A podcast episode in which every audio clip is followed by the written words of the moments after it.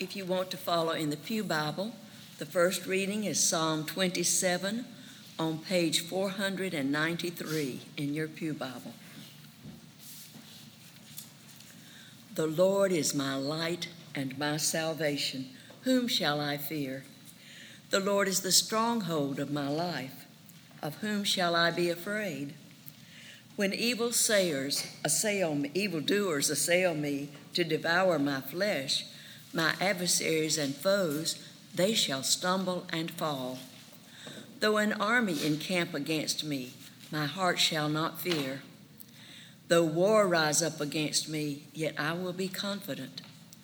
One thing I ask of the Lord, that will I seek after to live in the house of the Lord all the days of my life, to behold the beauty of the Lord, and to inquire in his temple.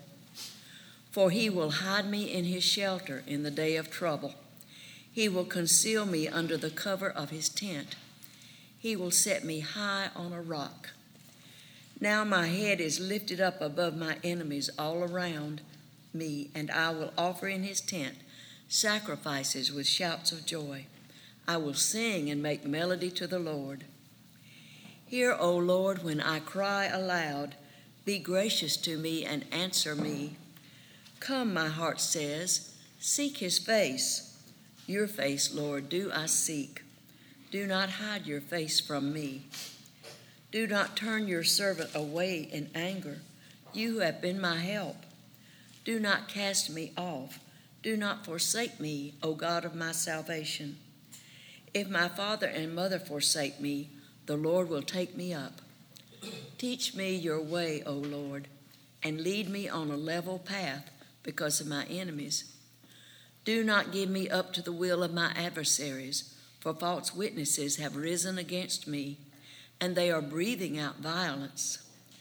I believe that I shall see the goodness of the Lord in the land of the living. Wait for the Lord. Be strong and let your heart take courage. Wait for the Lord.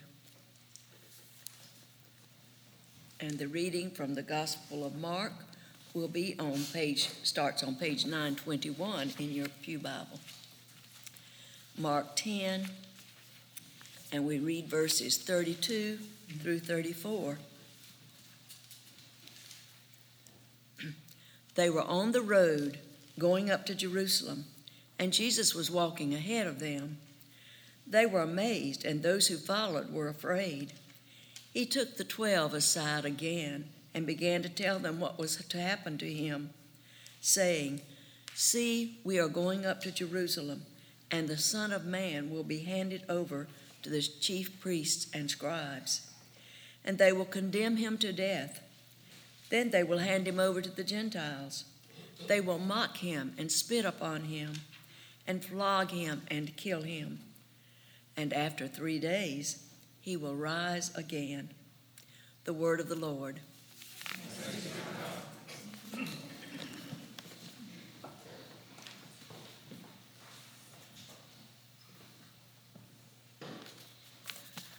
Let us pray.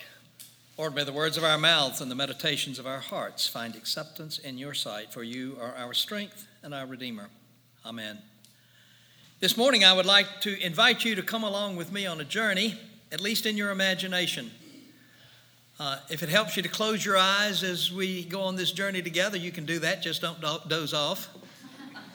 or to look at the photo that's not a photo, but the image that's on the front of your bulletin, that might help you uh, imagine what we're about to do because we're going to come in beside the disciples as they're following Jesus up that dusty, rocky path leading to Jerusalem and to a cross. I say going up. The, notice whenever the Bible talks about going to Jerusalem, it's always going up to Jerusalem, even though it's traveling south, because uh, Jerusalem is built on a mountain, Mount Zion, and uh, so the elevation is higher. So you're always going up to Jerusalem. We're in the season of Lent. I'm sure you know it is a 40 day season uh, that begins on Ash Wednesday, concludes on Easter morning begins amid the ashes and concludes with the lilies, one way of looking at it, begins during the dark, dreary days of winter and concludes in the brightness and brilliance of the spring on an Easter morning in a garden tomb. In this journey, we identify Jesus both when he was tempted by the devil in the wilderness after he was baptized in the Jordan by John, but we also identify with him on this journey because we are among his disciples. This journey commenced up in the north in Caesarea Philippi, Gentile territory, where Jesus had taken his disciples to teach them and to have these very difficult conversations with him. That's where he asked his disciples, Who do people say that I am? And when Peter confessed that you're the Christ, the Son of the living God, uh, he didn't know what he was saying, uh, but he was right. And Jesus then began to teach them. This was the first time he told them of his coming passion. Three times he does this before they get to Jerusalem. Our passage today is the third time. It's called the third passion prediction in the Gospel of Mark. So he was telling his disciples what they should expect when he got to Jerusalem. He would be beaten, he would be flogged, he would be spit upon, he would be tried, he would be executed. And he's preparing them for that reality, not only in his life, but also in theirs. Whenever the season of Lent comes around, I have a memory and I have an image that always come to mind for me. The memory is from uh, high school and um, a teacher. Nearly all of us have had that teacher we love to hate before we had her, and then once we had her, we couldn't appreciate her enough because she was tough. We dreaded her when we entered her class, but that teacher for me was uh, Ms. Eunice Hart. She taught sophomore literature and junior English in Canton High School, where I went to high school.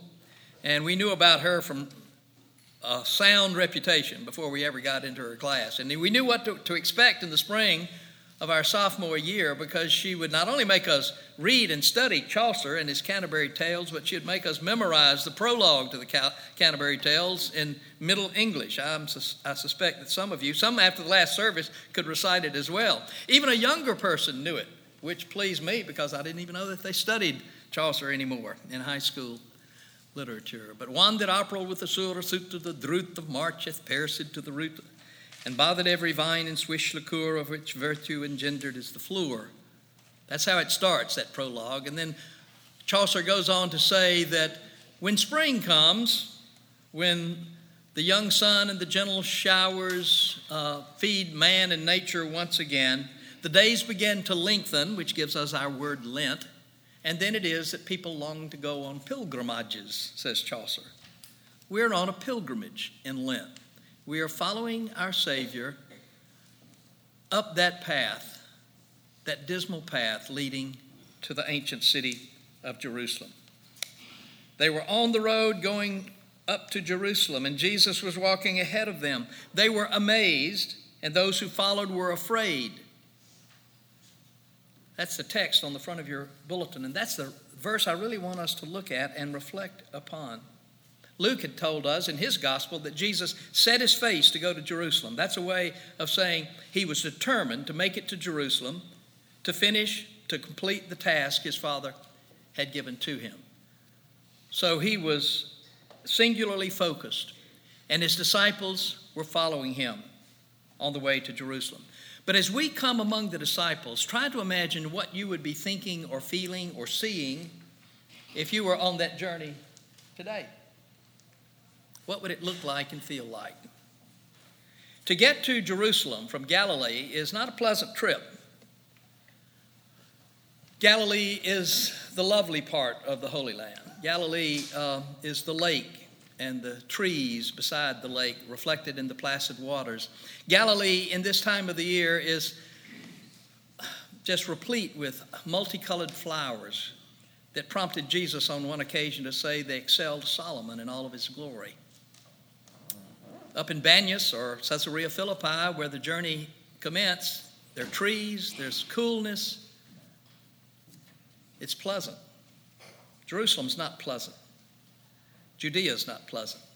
And so to get to Jerusalem, you have to turn your back on the loveliness of Galilee and take that long, winding, difficult path that goes down through Judea, beside all these big boulders and rocks that look like they were left over from some untidy work of creation.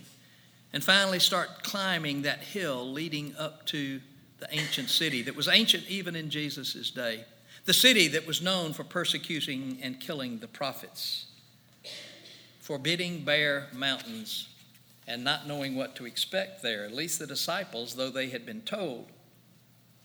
But if you make that journey, Galilee becomes just a faint memory. So imagine yourself walking behind Jesus toward Jerusalem. It's a journey of 80 miles of decreasing beauty. It'd probably be like walking from Mount Pleasant to Columbia, something like that.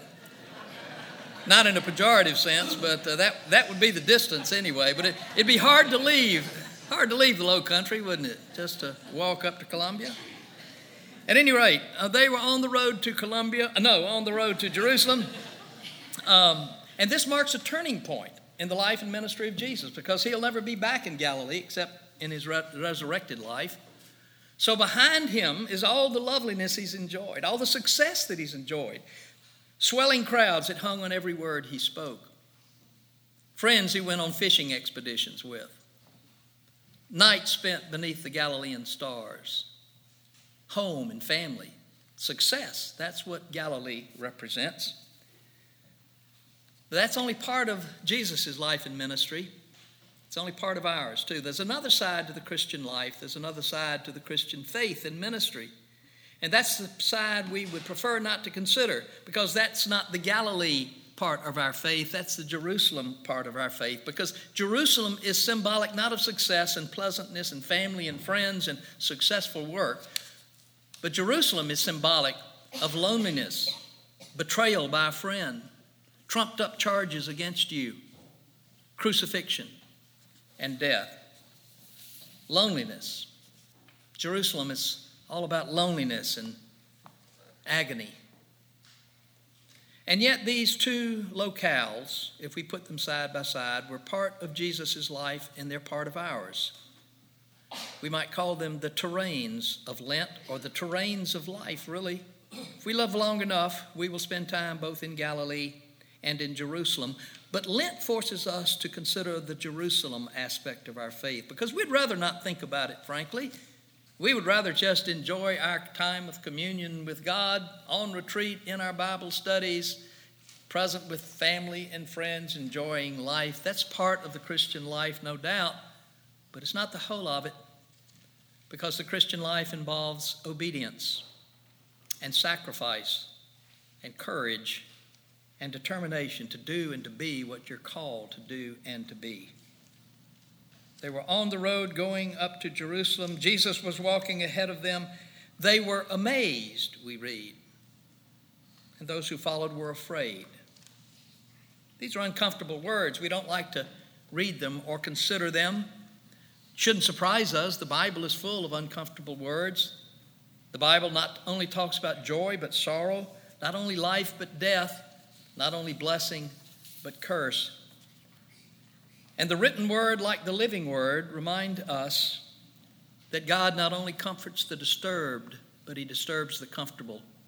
And sometimes Jesus comes to us with his eyes, I mean, his hands wide open and welcomes us, welcomes all who are of a childlike spirit, and forgives us and blesses us and leads us on. But there are other times, and this is one of them, when Jesus walks ahead of us up a difficult path, bidding us to follow. And there's something about that walk and that presence that's intimidating and distressing because his faithfulness, his conviction, his commitment shames the puny, puny lives we live and reveals the parsity of our discipleship. You see, so great, there is a greater distance between us and Jesus than simply the 20 or 30 feet that separate us from the one who leads us. He has a courage and a commitment that often shames us and shatters all of our pretensions to faithfulness and brings us to our knees. It is this Jesus who comes to us in the season of Lent. It is this Jesus who's walking ahead of us toward Jerusalem. And it is this Jesus who reminds us that the Christian life is not all about sunshine and roses and friendship and success, but it's also about sacrifice and suffering. if we're to be serious about it. I wonder if you can picture him walking ahead of you up that road. What do you see? Maybe there's a cross or two on the horizon left over from some previous crucifixion. I imagine the disciples in bands of two or three exchanging frightened glances and talking about what they were going to encounter when they got to Jerusalem, stumbling forward, troubled, not knowing what to expect.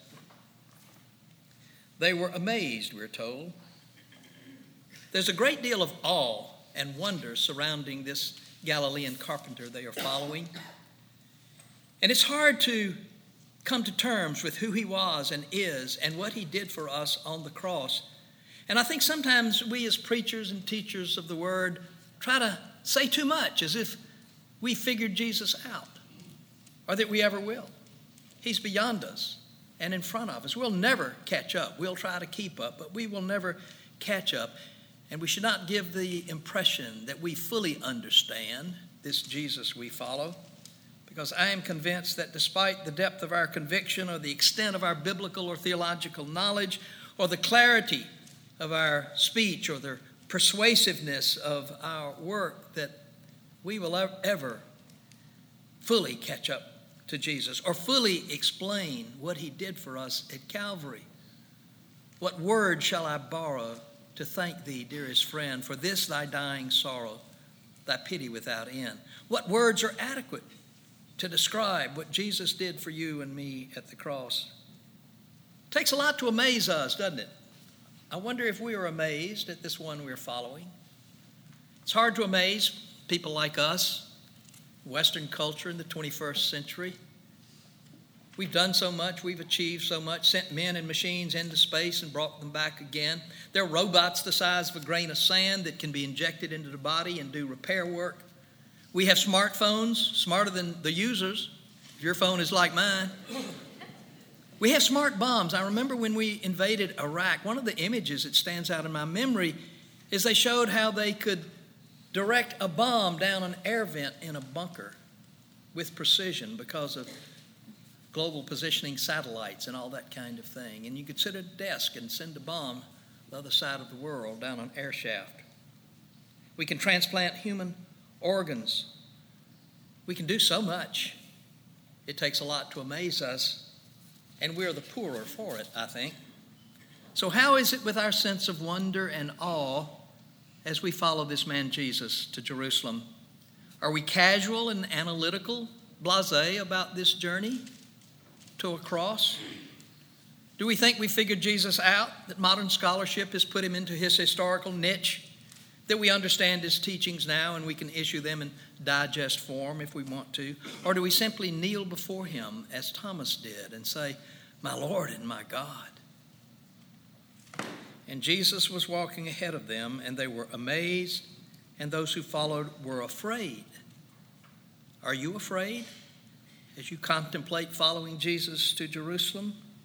And what kind of fear was this? There are all kinds of fear is it fear simply because of the unknown dangers that lay ahead? Is it fear because Jesus had given such ominous words about his own persecution and death?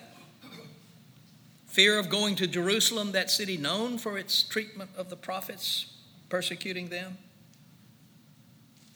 Was it fear that they would experience the same thing Jesus had said he would encounter, encounter condemnation and mockery and abuse and death? Well, if it's this kind of fear, we can understand it. There's an appropriate fear in the face of danger. A soldier going into battle doesn't need to be fearless, he just needs to focus his fear so that he can better accomplish his mission. He needs to respect the power of his enemy and to be as cautious as he can. So we don't want fearless soldiers. We want people who channel their fears in the right way and it makes them more effective because fear can release adrenaline in the bloodstream. Fear can make you more effective. A couple of weeks ago, our son, who's been involved in snowboarding for the last nine or ten years, called a young friend of his who had a big competition scheduled for the next morning. And he called him to ask him how he was feeling. And he said, Well, he was scared to death and he was nervous as he could be. But the next morning, this kid, 17 years old, went out and won the first gold medal uh, in the Olympics. Red Gerard, who had lived with our son for a couple of years during his training. But he turned his fear, his apprehension, into performance, and he nailed it on his third freestyle event, third trip down the mountain, anyway. He turned his fear into courage and performance. That's one kind of fear, but there's another kind of fear that more uh, is, is more akin to cowardice. There's a fear that prevents you from even attempting to do or to be what you're called to do and to be. And we know this kind of fear as we follow Jesus as well. And this is the unhealthy fear. We refuse to follow because we fear that we'll fail. How in the world can we love like Jesus loved, or serve like he served, or live like he lived? We're destined to fail, are we not? So we don't even try. And yet Jesus says, Take up your cross and follow me. The things that I do, you will do greater things than these because I'm going to the Father. So I can sense that fear because I know that I don't measure up to Jesus. I don't know how you feel about your discipleship, but when I compare my life of faith to Jesus's, I'm shamed. It's so paltry in comparison. And sometimes the image of Jesus walking ahead of me to the cross sends a shudder through my soul or as one hymn writer put it, causes me to tremble. I know that tremble. It's a haunting figure of Jesus walking before us because his life, his courage, his commitment calls into question anything and everything that is phony or shallow or fearful about my own discipleship. And yet, this recurring image of Jesus on the road to Jerusalem is also a source of comfort, strange as it may be.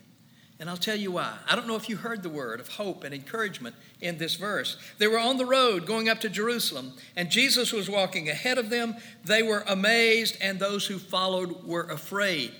The good news is that they were still following. In spite of their hesitancy, in spite of their fears, their amazement, they're still on the road with him. They hadn't turned back. They made it to Jerusalem. Sometimes we don't stay with Jesus to the end because of our crippling fears, our paralyzing sins.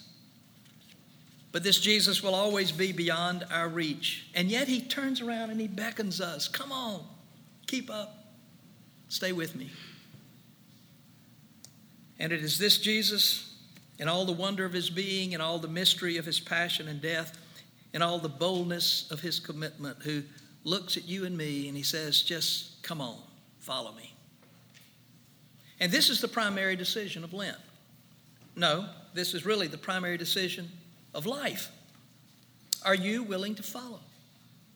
Are you willing to say to Jesus, Jesus, wherever it is, beneath the starlit skies of the Galilees of my life, my times of success, or beneath the threatening clouds of Rome? Or of Jerusalem, rather. And whenever it is, when I'm feeling spiritual and connected to you and uh, connected to other people, or when I'm feeling isolated and alone and don't know where you are and not sure where I am, and however it is, through laughter or tears, pe- pleasure or pain, life or death, whenever, wherever, however, I'm going to follow.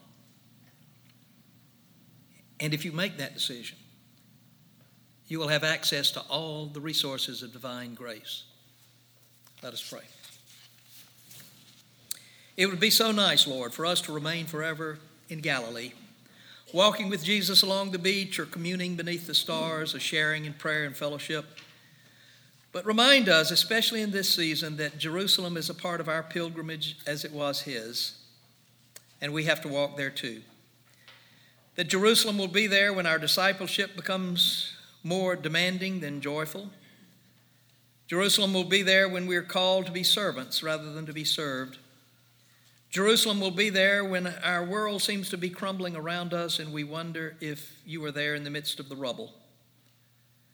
We ask today, O oh Lord, that you would not provide us with a detour around Jerusalem but rather that you would simply equip us by your grace to follow where our Lord leads us, trusting that He will provide the strength needed at every time of the journey. For it is in his name that we pray. Amen.